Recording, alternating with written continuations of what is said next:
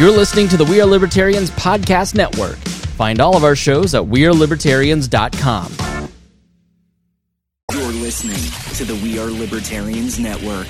Learn more at WeareLibertarians.com. Welcome to the Chris Spangle Show. I am Chris Spangle, and this is a special series called The Swamp Explained. And I am joined by Rob Quartel, a 45 year fly on the wall in Washington, D.C. Rob has worked for Republican presidential campaigns, government agencies like the EPA, and has been confirmed by the Senate to the U.S. Federal Maritime Commission. And he's also been a candidate for Congress and Senate.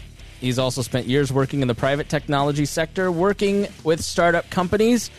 And given his experience and iconoclastic viewpoints, Rob gives us a great insight into the swamp that makes up our nation's capital. It is so great to see you, Rob. Uh, we have, uh, I think I will begin with WTF. By the way, I'll begin with Happy New Year. Happy New Year to you as well. Yes. Uh, yes. It, uh, but you know, this is, a, well, we're talking about a lot of things going on, obviously. The uh, insurrection, uh, the, the uh, impeachment, the this, the that, the, it's totally amazing. And I'm sitting here realizing I'm smiling thinking about it all, even though it's totally appalling. I haven't been smiling at all. It's hit me emotionally pretty hard. I mean, it's been sort of uh, just a crazy, crazy week thinking that there may be more violence ahead. That's the part that's, I think, the heaviest. Yeah, um, yeah. I, I, agree in terms of, I mean, as an actual fact. Um, but, you know, um, I, I think well, you can explain it with all sorts of theories. I'm sure Trump will be explaining it with a, you know, it was the bad boys. And now, of course, uh, QAnon is saying it's uh, Antifa and right. so on and so forth. It's not really Trump supporters. They would never do this. And, um, you know, it's, it is at its core, it's probably more an example of a mob run wild, but, um, but it is shocking nonetheless. And, um, uh, and, you know, there will be a lot of heads to roll on this, including the Capitol Police um, who, by all accounts, probably knew this was going to, some version of this would happen for months and months. Um, you know, it's a 2,000 man and woman force. And I, I was talking to my wife about it yesterday, and she was saying, you know, I just have a hard time envisioning any of those people uh, pulling a gun or defending anyone. You know, you, you see them at the entrance to all the buildings, and they're just sort of, they don't strike me as, uh, you know, police like.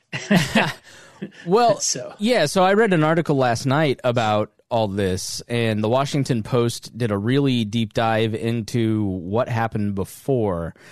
Right. And the Capitol Police kind of said, "Oh, the the head, I think her name is Sund. She said uh, he or she. I apologize, but it was ba- a he.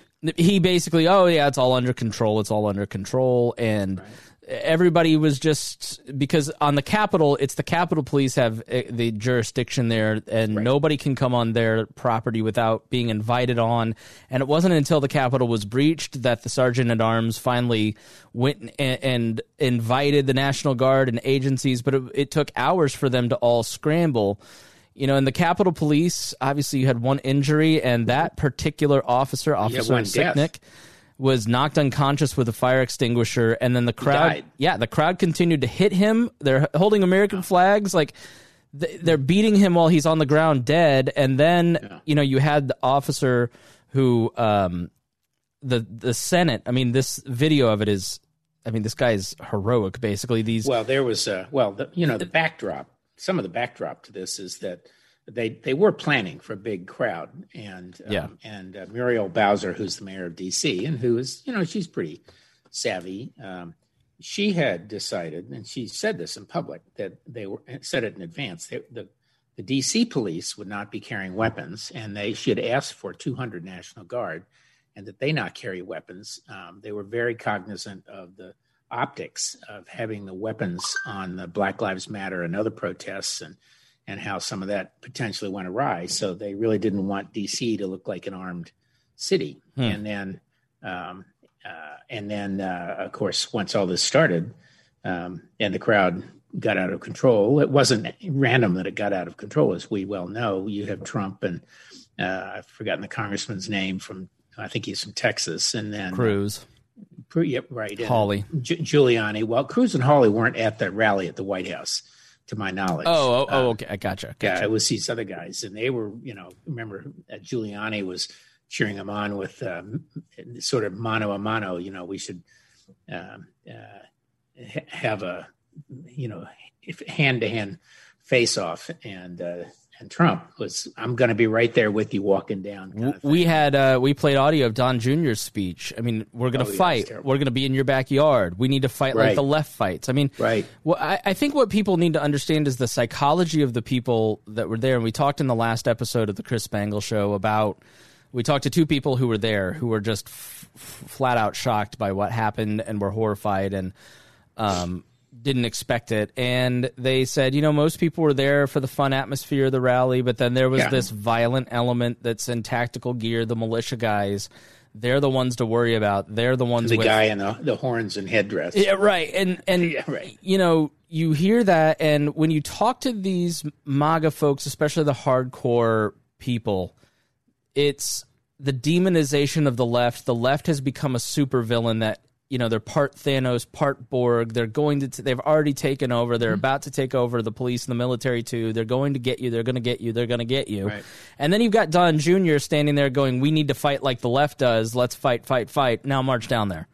You know, Right. it, the, well, and, the- and it's so it's not what was going surprising. But you know th- that many people. But you really, but some sixty-five or seventy percent of Republicans still believe the, the election was stolen, Mm-hmm. and that's you know I'm I'm minded of Goebbels, you know, who used to say before the Reich that um, one of his mottos was if you repeat something often enough, it becomes a truth. Yeah. and and that's really what's been going on. And and you know 120 some republican congressmen went down there and supported that argument. Uh, uh, many like my own down here would said that uh, oh it was just to give people a voice. Well they had a plenty voice and they had it on november uh, in the november election. And um, and of course the courts have denied all of the the uh, uh, suits and and um, I- I- that was their voice. Let- And- let- and let's they deal with that. To deny the voice to 20 million others. The, right? ne- the yeah, the never silent majority that never stops telling us what they think, that has their own information Yeah. ecosystem, that has their own social networks. Like their voice has not been silenced; they just lost, and now they're trying to silence, like you said, twenty million other people. Like what? Yeah. You- You're not fighting Well, like some. You're fighting for say hurt die. feelings of a president.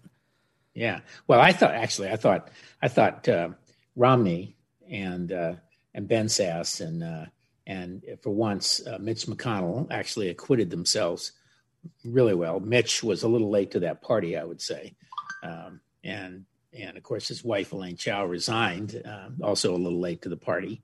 Um, uh, so and and Betsy DeVos also late to the party, um, and um, uh, and the whole thing is you know this is still unfolding. You know it's it's uh, i think we can all figure out how it started and and everybody has a point of view as to whether uh, trump was uh, deliberately inciting um, uh, uh, insurrection at the capitol and the takeover and there'll be arguments about that. And you know i think I, I think part of him just doesn't get the power of the word never got the power of the language of the president. And um, and of course now we have the, the Democrats uh, going after impeachment and and uh, people like Lisa Mur- uh, Murkowski saying uh, uh, let's you should resign. And others telling Pence he should call uh, the 25th Amendment in the cabinet and and certify that he's a lunatic.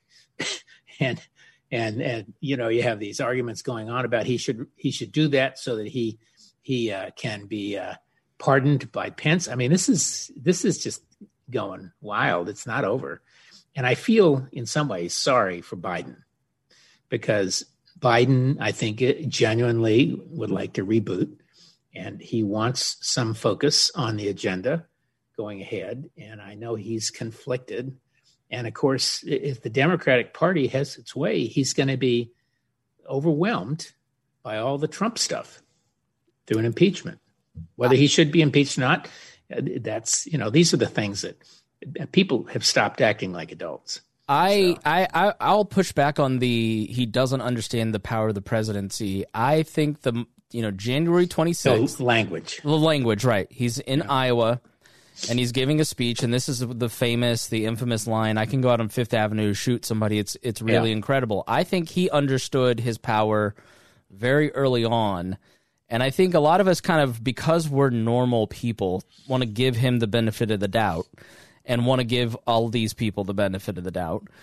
And that has kind of allowed him to go really unchecked. And it's, it's like when you see somebody who has, if you've ever held, had a person, like every person that I know that was in a, a, a relationship with a narcissistic person, from the beginning has hated this guy because they just trip those wires. And I've mm-hmm. I've been thinking a lot about that lately because he reminds me now. And I gave him the benefit of the doubt, but he reminds me now of one of those people, and that pattern of breaking up with that person, almost eighty percent of the time, ends up in violence. And I think if he's not checked in this moment, if he's not reined in, if he's not put in jail, he's not going to stop. And Well, I'm, okay, I, I get that. And by the way, I, I, don't, don't think he do- misunderestimates his his um, pow- power, but I think he still, in many ways, thinks of this as a reality show. yeah, and and and and so it's a fantasy in so many different ways. I mean, he lives in a fantasy land uh, in a lot of different ways, and and and in some ways that's probably to his benefit because he he can barge ahead and do stuff that other people could only fantasize about. Um, whether you agree or disagree with him on a policy or this or you know get rid of the shower the shower regulations and the toilet regs and and everybody's saying give me a break. Is that what you really want to focus on? But in his fantasy these are important things. And and um but the uh, i think the I, I just think he is living in uh a fantasy land. But but i'll tell you what the problem you know this is the dilemma in a democracy. And i think this is one of the biggest for me the biggest issues are the the speech issues. I you know you and i have talked before about the antitrust act actions on google and yahoo and on Amazon and all that. And I, I for one, uh, Facebook don't support um, antitrust on the platforms, but I, I absolutely support it on Amazon, Hmm. which has become uh, hor- horizontally and vertically uh, integrated across the economy, and they're like an octopus. And I think we've talked about some of those issues. So now we have the situation, the reaction to Trump and all the issues you've talked about in my opinion, is actually in some ways more damaging to the long term democracy. Totally so, agree. Facebook, which is essentially a utility for many people, has cut him off. Um, uh, you know, Twitter, which is a utility to millions of hundred uh, billions of people, he's they've cut him off. Um, uh, uh, Instagram has cut him off. Um, Amazon has cut off um, uh, know, Parler. uh, Parler, and all the rest of these guys won't let them use the platform. Well, if some of those companies did it in any other part of the world, the governments would be outraged. We would be outraged. We would decry the fact that they're censoring people, even if their views are unpopular, or Right. they're censoring them because their views are antithetical to that particular government, which, of course, they all think they're legitimate. And so, to me, my my big concern is the reaction um, to this. I, I hate to say it, he should not be cut off. Um, I hate to say it, these platforms should not be censoring anyone. Um, I just think that is a slippery slope. And oh, by the way, now that they've started to do it, I'm all in favor of regulating the hell out of them. so Because if they're going to be censors and if they're going to cut people off because they don't like their views, well, well, it's inciting a riot. Not all of his views are inciting a riot, um, even though most of them are. But he he has a right to live in La La Land, uh, and, and I, that's a problem. I- I don't know about the regulation, but I will completely, wholly agree with you. And this was my argument with Alex Jones. Once you once you go into regulating political speech, you are going to own that, and it's going to end up destroying their business. And it's and it's well on its way. Which I'm not going to be sad if the social media companies die, even though I make my living on it. Um, you know the the. Re- the psychology of the left is coming for you is so deeply ingrained in the MAGA movement. And the argument that you are going to stop s- terrorist uh, events from being planned on your platform. Totally understand that you wouldn't want somebody planning insurrection in your home, but they haven't been doing that for ten years. Those people have been on Signal and other encrypted devices for a long Yeah, time. totally. They're, the the, the Just person, like they are in other countries. Right. The the view after Wednesday was establishment Republicans here locally that were committed to Trump going, maybe I was wrong about this guy. But then the second they banned him, all those people went right back home and said, you know what, maybe they're right. They're coming for me. I'm next. They're going to Yeah. b- memory hole me, Orwell, Orwell. Like it, it, it they these companies thought that they were trying to stop something and what they did is the the Reichstag fire moment didn't work because Trump is incompetent on Wednesday. And then they went ahead and gave them their own Reichstag moment with the banning and, and Yeah. Parler. Like you're saying to Totally. the people who are you should lock up insurrectionists, but the people that were just standing around waving Trump flags weren't the insurrectionists. And those people now are more likely to become insurrectionists because they have bought Yeah. into the propaganda of Donald Trump. Or check out.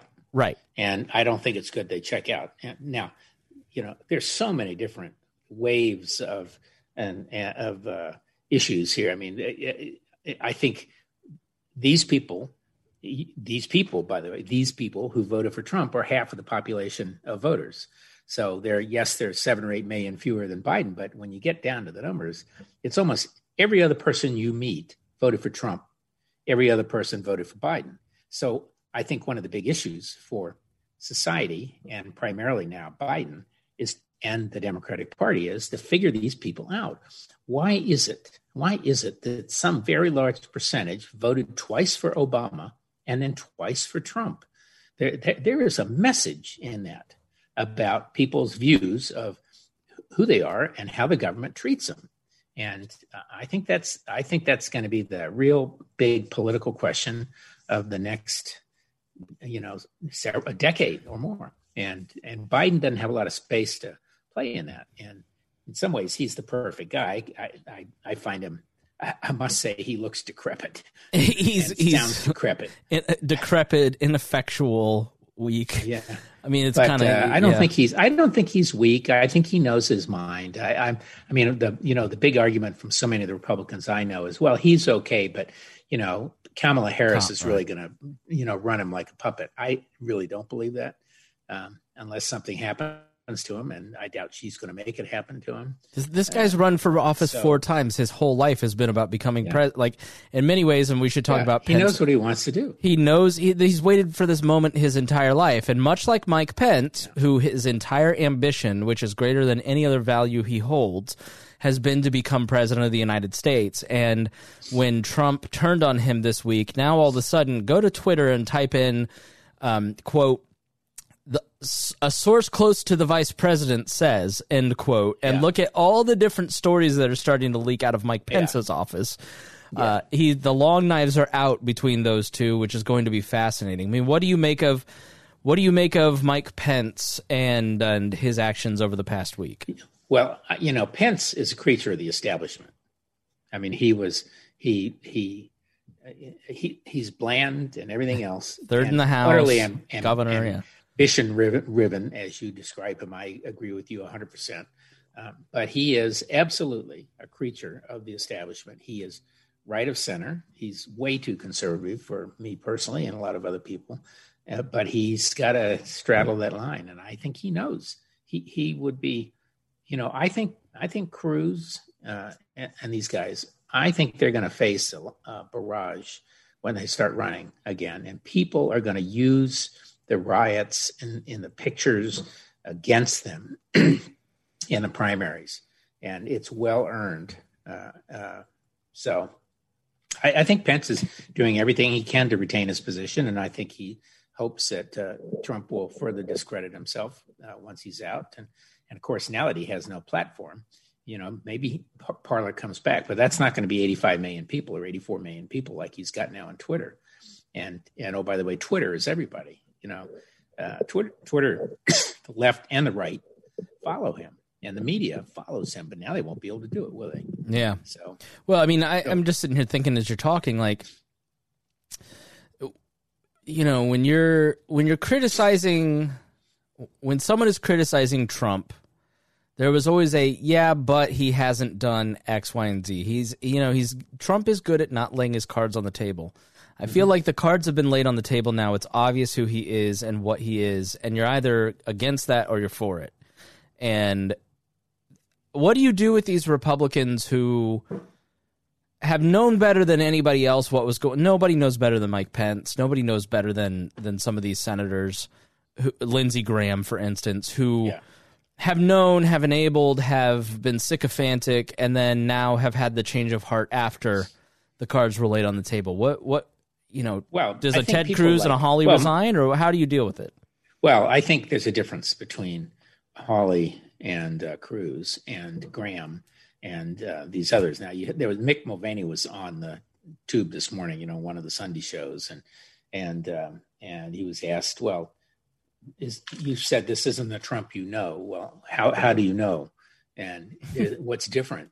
And you know, he mumbo jumboed and and uh, and. Uh, but he made the case basically that when he was there, uh, Trump for two years had a lot of people of contradictory points of view, which I happen to know is true on some things. You know, my favorite law, the Jones Act, he had people on both sides of that. Uh, least favorite law, but um, but so he was saying those people are gone, and they're all whispering in his ear, and they're trying to make him happy, and um, so you know, so Hawley and Cruz are supposed to be big boys, you know and what i'm f- find interesting and fascinating is, is they have totally taken the focus off of the 120 some republicans in the house side who voted uh, to overturn the election. Uh, and um, maybe because in the house there's so many of them and they're all they're they've lost sight of what's moral and rational. I you know the reality is people like our local congressman in my my opinion who was one of the six you know virginia congressmen who voted all together to to blow the election off. Um, I, am convinced, you know, he's a good guy. He's done some great things.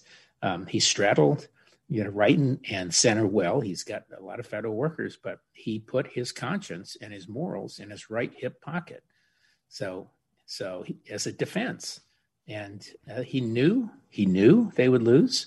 Um, he knew there was nothing there, and yet he gave voice to to this you know the, the, the conspiracy theorists. So, in my opinion, he's got blood on his hands too, just like the rest. That's been the fascinating to watch the Indiana delegation because some of the surprising people that didn't participate, like a, uh, the new the new Congresswoman Spartz, um, you know, uh, Bucshon didn't, Trey Hollingsworth, who've been fairly pro Trump, you know, and and Todd Young, for instance. Uh, didn't participate and go along with it. But then there's Mike Braun, who's just malleable. Yeah. He's just a, a lunkhead. And then there's Jim Banks, who is a rising star, one of the people that when he was in the state senate, I got along with very well. Really have always respected Jim Banks. Thought he was just a really decent and upstanding man. Um, and then he has just gone full Trump this year as a calculation to you know I, I think part of it is these people have so much trouble raising money in the Trump era now that they felt that if they did this, it would help with their fundraising, which is their real full time job. Uh, and you know, Banks is now just like his reputation here is ruined. He's except with a certain segment, and maybe that'll probably probably will still get him elected in his district. You know, Greg Pence only went along with Pennsylvania, Mike Pence's brother, and didn't go along with any of the others. Walorski went along with it. Jim Baird, um, but Banks has led that delegation, and I mean, to me, it's an unpardonable sin because it's just so nakedly like I. You just watch Banks and you just go, you only did this for fundraising. Like there's Well, there's no that's right. And, and I think, I, to be perfectly honest, I think for most of these people, it will not hurt them right. because they're they're trying to defend against the right flank. And uh, as you know, all of these districts have become much more conservative and concentrated, and uh, only a handful of districts ever change. Uh, and so, I, I personally think it's not going to hurt any of them. I wish it would. Uh, I, I do think it may hurt Hawley, Hawley's um, ambitions and Cruz. And uh, Cruz is so far out of fighting shape. you know, he's he's He's put on weight. He's got this scraggly beard. It looks terrible. Hawley, that photo of him on the steps with the fist. Yeah. That is going to be, that will be used against him forever. There's a popular libertarian podcaster, radio host named Austin Petersen who ran against Hawley in the primary mm-hmm. and lost. And there isn't like a week that goes by that I don't wish that AP had won. Yeah, he would have been a very pro. Yeah. He would have been pro Trump, but he would have not have been this. I don't think. I mean, yeah. it's just oof. But you know, so so so what is the permanent damage? I mean, we can talk about speculate about the political damage and all that kind of stuff, and I. I think it's going to be uh, random and erratic as to how the damage falls. Um, but you know, this is about the swamp. So what, what's the swamp doing in all this? Well, Pence is out of the swamp. So Pence followed his constitutional role. He did his job. Um, and, you know, he sat on Trump's lap for four years, but, you know, he's going to have to crawl back in the swamp with everybody else. You know, the, the, the bleachers and the, the inaugural platform on the west uh, front of the Capitol were climbed and, and uh, damaged and all that. You know, the crews are already out there, the swamp, fixing it up because people want, and, and we can call it typically the swamp in a derogatory way, but in reality, we're talking about um, what goes on to, to make life uh, go ahead. And the inauguration is going to come off. Um, the cops will be beefed up. Uh, the, everybody, I think, will have learned their lesson. Um, the FBI is monitoring uh, the media because they may have cut Trump off, but they can't cut off millions and millions of these people. And as you say, they have other means of communicating. If they're the leadership, I don't believe, you know, most of the people who were on the Hill were leaders. I think most of them are followers. And only takes a handful of leaders with the wrong point of view to lead you into the, yeah, you know, to the sinkhole. But um, but um, the government is still functioning. Checks are going out. Um, yes, they made a mistake and sent them to the tax preparers, but somebody in the swamp caught that already. Um, you know, so you know these are as I have you know we've talked about repeatedly. There are times when I'm glad the swamp is there and just does its job, and then there are days when I gnash my teeth and and uh, and would like to drain the swamp. And, and yeah, I mean, when you say these congressmen aren't going to face uh, consequences, I'm kind of like, well, then don't the protesters have a point? Then don't the insurrectionists? Have a point. They sort of do. They do. they sort of do. Uh, you know, you it's it's this notion of breaking things and trying to fix them. And you know, I think history will say that on some things Trump was right and right to try to break things, uh, but where he will be judged a failure is on when you break the china. What are you going to set the table with? And he, he has a complete dearth of ideas uh, that could be executed and that's going to be the way they write it. And they'll write it as the guy who caused an insurrection at the Capitol. I could. Oh, I know. If he if he had not done this, if he had not gone down this route, he would have been the guy who got the vaccine out. Yeah. Would, you know, well, that would have been. I'm not sure he will get credit for that. I I think what, there are a lot of mistakes the Democrats make. I, I we may have talked about this last time. I think they should just give him credit. You know, they they were wringing their hands six and nine months ago, saying there would be never what you'd get you'd get a, a vaccine before the end of the year well that's insane and only if you cut corners and do things you know poorly and expose the population to death and disease and blah blah blah blah blah and here they did it and the only reason they got it done was because trump insisted. And that's where a president can make a difference.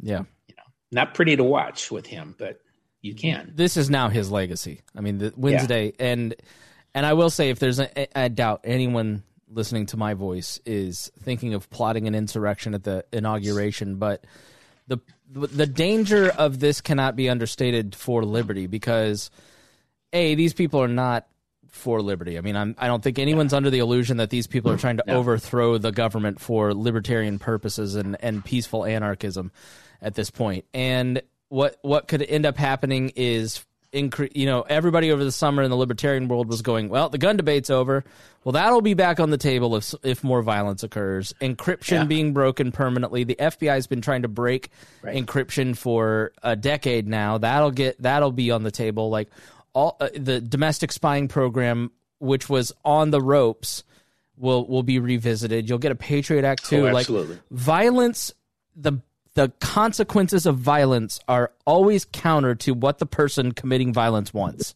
It cannot be understated. Well, It's- unless their their point is more violence.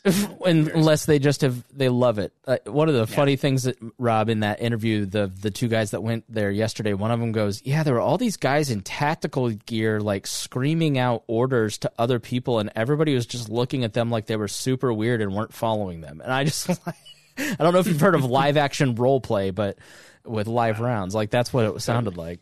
totally. Well, so so I'm going to show you a T-shirt, Okay, which you might enjoy, sorry, I was on mute. which Our I think now. my wife gave me, but which is the story of last year. Yes, I, I you know, I, I was sitting here thinking if, of course, the year has begun on a, this note, but it's really the culmination of last year. And I, I guess in my mind, 2020 isn't over until January 20th, 2021, frankly, because the big story is politics, the election, uh, and and Zoom yeah, and uh, go, going, you know, like this. And we, um, and it is uh, um, now bureaucrats in a lot of states have screwed up the vaccine distribution. Here in Virginia, we're like 34th down the list of 50 states. Uh, you know, and we got a, a, a doctor for a governor, and um, we have this. Just, I- I think we have. I think there's a double whammy going on. First of all, it turns out CDC doesn't want to release uh, all the vaccine because they want to make sure they're enough for the double dose. And so you got the vaccine distribution in ha- half. And then the states, at least here in Virginia, they don't want to, they're, they're holding back half too, so that um, they can make sure they have the double uh, dose. When, if they were thinking about it as a matter of logistics, they would just keep shooting everybody up and expect that the second dose is going to arrive about the time the first dose is out of pocket. So they've they've taken three quarters of the vaccine off the table by double counting, and, and I know I I know there are other states just like this one. Yeah, Indiana, I think, was in in a similar boat. Uh, so why are they why are they holding it back? Is it just what's the the wisdom of that? I mean, just Well, I think they're they're they're not thinking through the logistics, nor is there sufficient communication. It sounds to me between the federal government and the state governments. If um, I I did not learn uh, or had not read until I think yesterday that CDC and the others were holding back about half of the doses so that they could have enough to follow on the first round with the second shot. And and Biden's whole plan, you know, Biden says we're going to push it all out, and you'll get a second shot in time. We'll get it to you. And I I think that's the intelligent way to approach this. Um, so will it work without the booster? I thought there was well, like a very specific is, timeline. It's interesting. It depends on the vaccine, but there is data that shows. I think it's the AstraZeneca one. Um, actually, the results are better with one dose than with two doses. Hmm. So um, I think we're still learning on all this stuff. We're learning is you know it appears that the the, the um, alternate strains are are probably subject to this one too, and all that. But uh, but I, I do think it sounds to me like they really screwed up the logistics. Um, I don't think it's the general so much. I think it's probably CDC and a policy decision. So, Hmm. and of course, I'm hoping to get my shot, but I'm not old enough, which is ironic. Darn it! Darn, Well, I'm not old or sick enough. yeah, well, just hire a makeup. At the age of seventy, just hire a makeup person and hello, just like uh, right? Yeah, yeah. Well, uh, you know, I could probably cross down to Florida. Unfortunately, I don't don't own a condo down there anymore, but could have gone down there. They're shooting up anybody who arrives. So. Really, Yeah, yeah. So I haven't read that. yeah, So uh, I want to I want to go back. I mean, looking ahead, um, there are two minds on what happens next. That this is the the final gasp of Trumpism, and that this was the peak of the violence, and they're gonna he'll fade into irrelevancy and obscurity. And then there, are, uh, the other mind is that this is just the beginning. That Trumpism is not going away; it's going to completely change the Republican Party and uh, that that there will be more violence, and that he's not going away. He'll become more powerful. I mean, when you look ahead, what do you see for Republicans and for the Trumpist movement? Well, so I think it's a great question, and everybody's trying to figure that out. And it, and part of it goes right back to this week what the Congress does. Um, I know that we everybody's talking about Trump's point of view, which is is uh, should he resign so he can avoid uh, prosecution by Pence, you know, waving the magic magic pardon. But on the, on his, frankly, his Republican uh, opponents, Cruz and and Hawley and these other guys, anybody who wants to run should be voting for impeachment mm. uh, because that's the only way they can keep him from running. Yeah, uh, for for certainty, it may be that all of this, the events of this week, end up keeping him from running, but I I I wouldn't bet on that, uh, and I wouldn't bet on his fading away. Um, and then the Democrats, I I think as much as I would love to see uh, Trump taken off the table, maybe through impeachment or or through the 25th Amendment, Pence getting a little spine and and uh, and uh, calling the remainder of the cabinet together and get half of them declare him uh, unfit. Um, I don't expect that to happen. And you know, I saw Colin Colin Powell on TV the day before yeah, yesterday, and I saw um, uh, Ben Sasse on yesterday, and and uh, th- they asked Powell, um, should shouldn't we be impeaching? Isn't that the important thing to do? And he said, you know, he's going to be gone. Uh, Joe Biden needs space. He needs a clean slate. And if you make um, Trump the message, it's just going to screw up the beginning of his presidency. We need to look forward, not backwards, which I thought was so. He he said he deserved it, but don't do it. And then Ben Sasse, the reporter, says, Don't you think that's the single most important thing, Donald Trump? And he said, No, no, it's not the most important thing. The most important thing is that there's a new administration and and um, we need to move forward and and end the past. And I think that's probably good advice. Um, so I think the odds are he'll be impeached. The Senate will not. Uh, well, they may start it actually, uh, because um, uh, Schumer will become majority leader on the 20th. At, uh, uh, well, before that, actually. Well, no, the 20th, because it, they need Kamala Harris to, to vote to, for the Democrats. Um, and he could pick up the cudgel at that point. But I just can't imagine, and particularly listening to Biden, that he wants it to happen. So my my best bet is that Trump um, gets off scot free, except for all the noise, goes back to Mar-a-Lago, uh, where the residents who surround him are going to sue him for living there. Um, and then he won't have the Twitter platform and the other means, but uh, he will have people who are willing to write him checks and everything else so he can buy or build a network, and he'll do that. His kids are still running around uh, Don Jr. I think I think so, Jared and Ivanka will just disappear. Eric and, and I, Don absolutely. will. Yeah, yeah. But I think the party. I think the parties. I think people have short memories in politics, uh, particularly voters. I, I know uh, occasionally they don't, but generally they have pretty short memories. And I suspect the party is now largely the Trump party without all the histrionics. I think um, unfortunately, we the we the party have become anti-immigration and uh, anti uh, everything and pro border wall and and sort of no policy positions that are based on anything rational and uh, so in my mind the Republican Party has become the RINOs. you know, yeah. Republican in name only. I'm one of those people who thinks Republicans respect institutions and and conservative. Well, they the, it, baked into the heart of conservatism is the rule of law. Yeah, and that's that's the key here is the rule of law and respecting the law and its existence. And that's the hard part about Trump is, let's say you pass in, an impeachment bill that includes that he can't be president again. His him and his followers don't care what that says. He, yeah.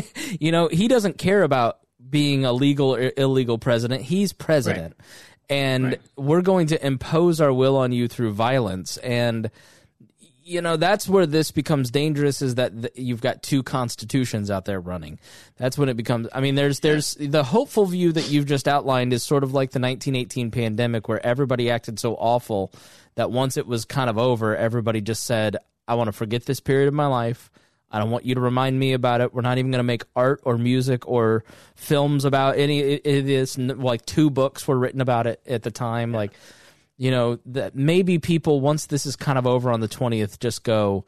I just don't ever want to think about him again.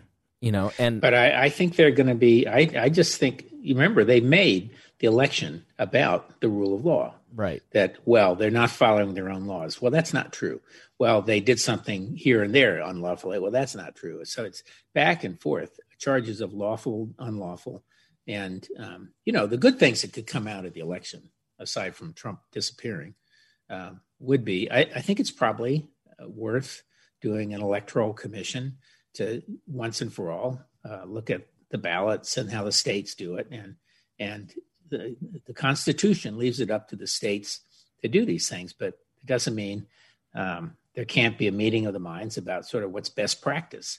Uh, and the important fact, most of them do follow best practice fairly carefully on on the votes, and you know, which includes having printed ballots even on the elect- the uh, the machines and not being online um, to the web, so you can't be hacked and things like that. So, but I think I think that would be important, and and frankly, they need to put somebody who's from the Trump side on that commission. Um, so they're covering on that too. So I think that would be a good thing. I don't think it would be good for them to pursue him. Um, uh, you know, Merrick Garland, thank God they appointed Merrick. Merrick is a, you know, he, as you know, he's a friend and known him probably 40 years. And, really? And yeah. And I, I think, was, I don't think we've talked about that. I didn't know that. Oh, well, I was outraged at what Mitch McConnell did on, on Merrick. And, uh, you know, I was asked to write a check a ten thousand dollar check to McConnell a couple years ago by Elaine, who I've known also for a long time, and I just, I, I just could not stomach the idea. And I, what I said at the time was, uh, you know, I don't. I'd made a decision a long time ago only to give to Virginia politicians because that's where I live. Plenty of people giving at the national level, and number two, only to people who needed my money, and, and so, oh, great. Well, thanks, Bob. Click. that was, you know, that kind of conversation. I could not give him a penny. And, and frankly, I'm probably not ever again going to vote for this Republican congressman here because of what he did today. But I think my case is unusual. Uh, I think most people will forget and uh, rationalize, and um, and I think a lot of these guys will pick up that Trump cudgel and just make life difficult. This is where the people in the middle, though, in the Senate, can be really important. You know, um, Lisa Murkowski and and Manchin and uh, uh, Susan Collins and people like that. This is where they can really show their stripes. Romney, people like that, can make the difference. They can move things from one side to the other side. Um, and I think Schumer could show some comity to that's not comedy with a D. Right. He'll do both. yeah. To uh, to the Republicans. Uh, you know, the last time there was a sort of semi power sharing arrangement, they uh, uh, they got roughly equal numbers of, of senators on each committee. Um, I think Pelosi uh, is probably okay. Uh, there are a few congressmen that would go on the Republican side with her. Um, the problem is the Senate, where you need 60. And I suspect if Schumer, um, you know, Schumer doesn't uh, do some deal, then Mitchell will will uh, be a, a, thorn in his side. But but back to all this, people like oh, Merrick Garland, I really doubt that he will see any sense in in pursuing Trump like a wounded rabbit through the woods. You know, I, I and I think they will be better off if they don't let him slink away and uh, and just go on with life and and show some successes. What about the states' attorneys generals, like the you know the Cy Vances uh, of the world? I would have the same point of view about it. I would not vote for one of them again either. I just I think all of these people have exhibited um, a tremendous tremendous lack of moral, moral courage and intelligence. There are some who believe what they say, but by and large, I don't believe most do.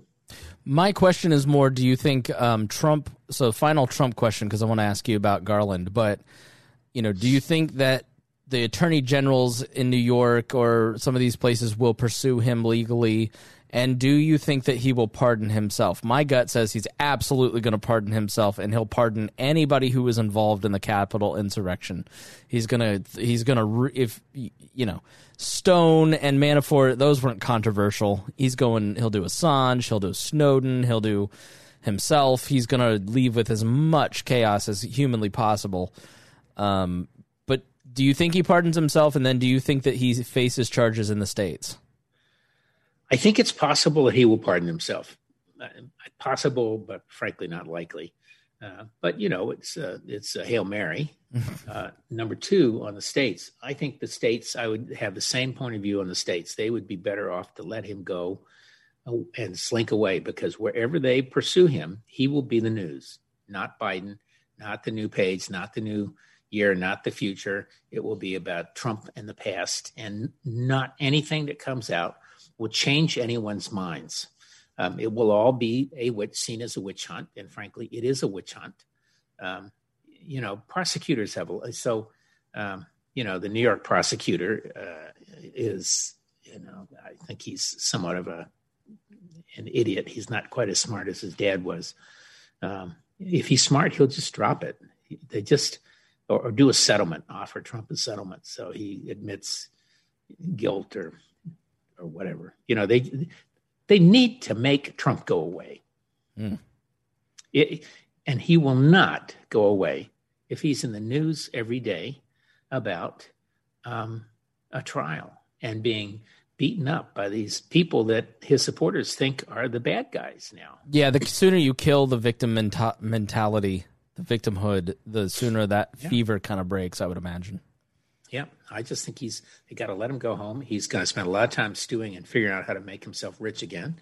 You know, he he uh, I'd be willing to bet his net worth is down by fifty percent. Whatever it happened to have been, it's half of what it was, um, and he needs to deal with that. But what about the argument that if you don't punish him for his crimes, if if we continue to keep letting politicians off of the hook and they don't face consequences, then in the future people will do this same thing in the future, but they'll be more effective at it?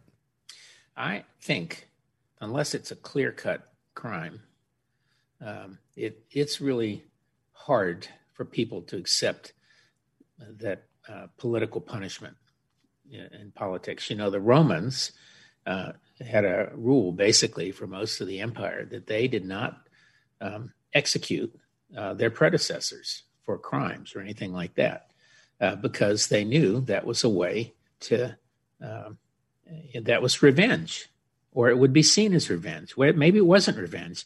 Uh, there is no question Trump incited that mob, that that uh, insurrectionist mob.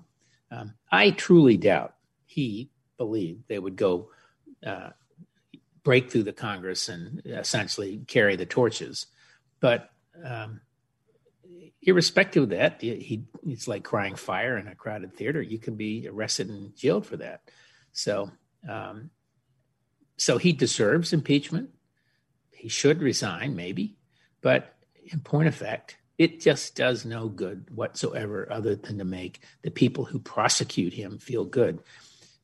Forty percent of the country will feel that it's a political vendetta, including people like me I, I think they should just let him quietly go, just like Colin Powell said, and, and Ben Sasse. Let him leave hmm. out the door. Close the door behind him. Um, don't let him back in. Um, remind people of what a bad actor he was. He's he will remind people of what a bad actor he was.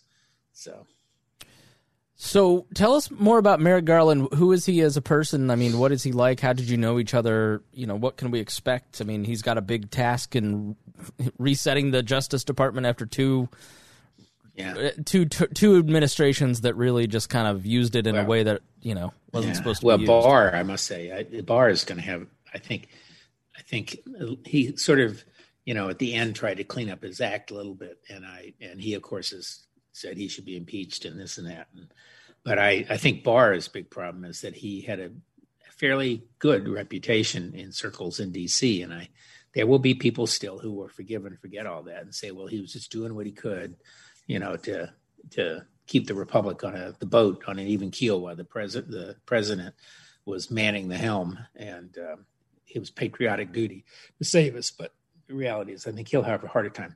I'm. We're not. Per, you know, I don't. I, I see Merrick about once every ten years, probably. Um, he he used to date a woman who worked with my wife at McKinsey, and then um, he and she broke up, remained friends.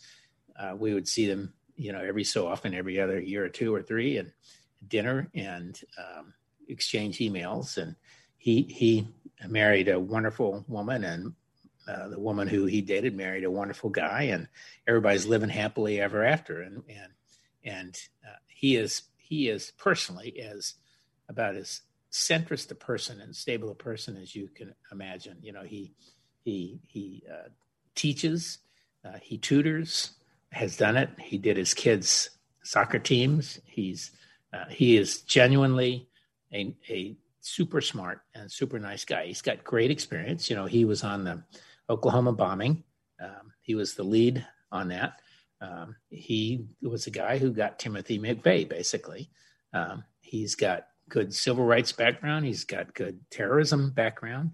Um, he's been a, a, very moderate jurist. This is why it's a shame he didn't make it to the Supreme Court, and this is why you know people like that naked abuse of power that Mitchell did against him when he uh, uh, was nominated by Obama 10 and a half months before the election. Um, uh, so anyway, he I think he'll be terrific. Do you think that Garland not was, a bomb thrower? Right. Do you think Garland was chosen over Doug Jones, the former Alabama senator, um, because of the domestic terrorist background? That maybe they feel that there's going to be. I mean, there's a pretty growing threat, according to everybody in cybersecurity, that you know domestic terrorism is going to go on the rise once we have Biden. As do you think he was chosen for that background then? Um, I would. I'm guessing that that was important, but I think the bigger issue is when you look at Biden's cabinet choices altogether.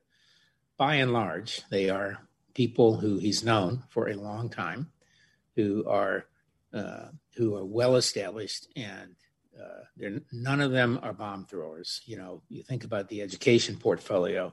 Randi Weingarten, and uh, was who's the head of the NEA, everybody on the on the union side wanted her, but of course nobody on anywhere else wanted her. But she's she's the equivalent of a bomb thrower in that in education. The bomb thrower because she wants a status quo, not to change things. She's against charter schools and this and that. And um, and, he chose a guy who ran the Philadelphia schools, who who uh, was on neither one side or the other. He he he implemented some of the reform things, and he supported traditional union teachers as well, and this and that. So, um, so I think Merrick fits nicely into the category of people that Biden has picked for his cabinet. When you look at that cabinet, they're all pretty gray, with a few exceptions. They're all um, largely wise, smart people, intelligent people. Um, they are very centered for the most part. Um, and uh, they're very, uh, they're just no bomb throwers in that group anywhere. And I think Doug Jones, I'm sure Biden had met him a couple times, but uh, I, I know he knew Merrick because mm. he, you know, there and there the videos of him at the White House and this and that in the ceremony. And, when he, when he got picked, were you like you see it on Twitter and you're like, holy cow? what, what, that's got to like, be a weird feeling. Yes, and I, I and uh, and sent a note to my wife and uh, who was doing something else, and my daughter in in uh, Dallas, and my son in in uh, Australia, and they said, "Oh yes, you know, you, you know, I know you and mom know him, and that kind of thing." So yes, it was just a, a yes with a fist and an exclamation point, and kind of like revenge in some ways, you know. But I mean, he was the right. I mean, it was a very politically smart move from Obama to pick him because he was so yeah. unassuming and hard to be mad at, and there's nothing to pick on, and he seemed like a a decent guy, and he was centrist, and like he, probably Obama. I always felt was just sitting in his office going, "All right, let them let them wail and complain about this guy. Good luck." And yeah. you know, they sure as and heck did. They they did absolutely. So anyway, so we're glad. so uh, you know, we always end with a little dining guide to DC, and you know, people one day hopefully this year we'll be able to make it to DC. I'm, I, heck, everybody's showing up to DC. Let's say when you're in there at January 20th for one rally or another, where should people go eat?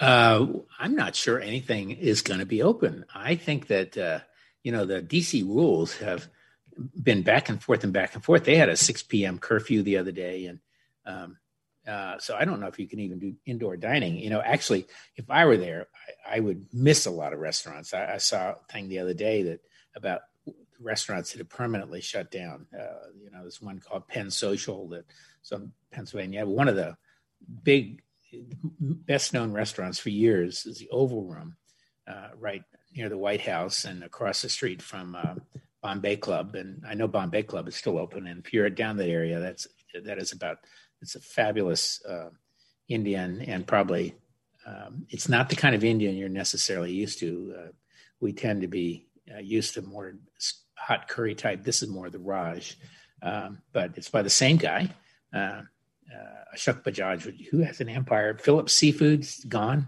Mm. Um, you know that was there for a million years. Uh, Ann Cashion was uh, is one of the best known women chefs in DC, and she re- opened a restaurant, Johnny's Half Shell. That's closed. Um, one of the the um, uh, other by another woman chef, Boundary Stone, is closed. That was made famous by the Obamas. They used to love that one.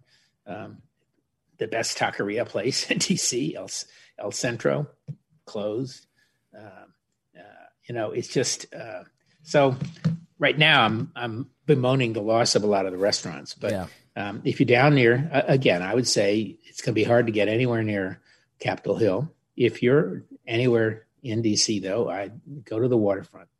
Um, there are a bunch of great restaurants down on the waterfront of all price points, uh, and I would say not only the, the, the area where I currently have a place uh, in the Navy Yard, but also over at the area called the Wharf, which was redeveloped and lots of touristy type stuff. But there's some terrific restaurants, and you can't go wrong in either the, these two areas, to be honest. Is there anything like around Capitol Hill that's in walking distance that you just really enjoy? Hmm. There are. Let's say I'm going to see, you know, the Smithsonian or Capitol Hill or the the Ford's Theater, like that kind of area. You planning to go? Uh, at some point, I will. I mean, but well, I just, I'm just thinking. That I think if people, you know, when people go to DC, they're kind of like right around that area, the White House, yeah. the the mall. Yeah. You know, they want to walk and get a sandwich. I remember eating at some place, and there was like all these senators in 2003. I was like, oh, I'm well, you I'm were, you probably at uh, uh, the. Uh, oh golly, what's the name of it? It's been there like a hundred years. Some like sandwich place. Town. Yeah. Old. No, uh, well, see, I don't typically go to sandwich place. Right. Sorry. Yeah, right. I, am usually going out for dinner. Right. I, I, make my own sandwiches. The, uh, but but the uh, uh, a lot of what you see around the hill is um, not high end, uh, and the reason is that it's it has to be close enough for Senate Hill staffers to be able to walk there and grab a sandwich a lot of them are bars. Um, uh, you know, Hawk and Dove and all those things were they're, they're still there probably. Um, uh, so there are a lot of bars. There are a handful of very good ones on Pennsylvania Avenue up near the Capitol. Uh, one uh, Spanish restaurant I'm having a hard. I can see it. It was very good. Um, but generally, you're not going to find the fine dining within three or four blocks of Capitol Hill, and mm. you could argue that's because a lot of these people are you know, the, the heart of America. yeah, right. they don't want anything fancy. Right. We they, want they, we want McDonald's. We want yeah. Yeah. Well, they're not even many of those. that, that might be too upscale for parts of the hill. What's all these guys living? I mean, you, the the swamp documentary on HBO, like Matt Gaetz just living in his in the Capitol building. Like that was a big thing when Todd Rokita was a guy that he's yeah. he's an attorney general of Indiana, state attorney general now, and participated in all the nonsense. But he and I, it's the first campaign I worked on. We'd known each other for a long time, and he got like. It was 2010, maybe 2012, when all those guys started living in their uh, like.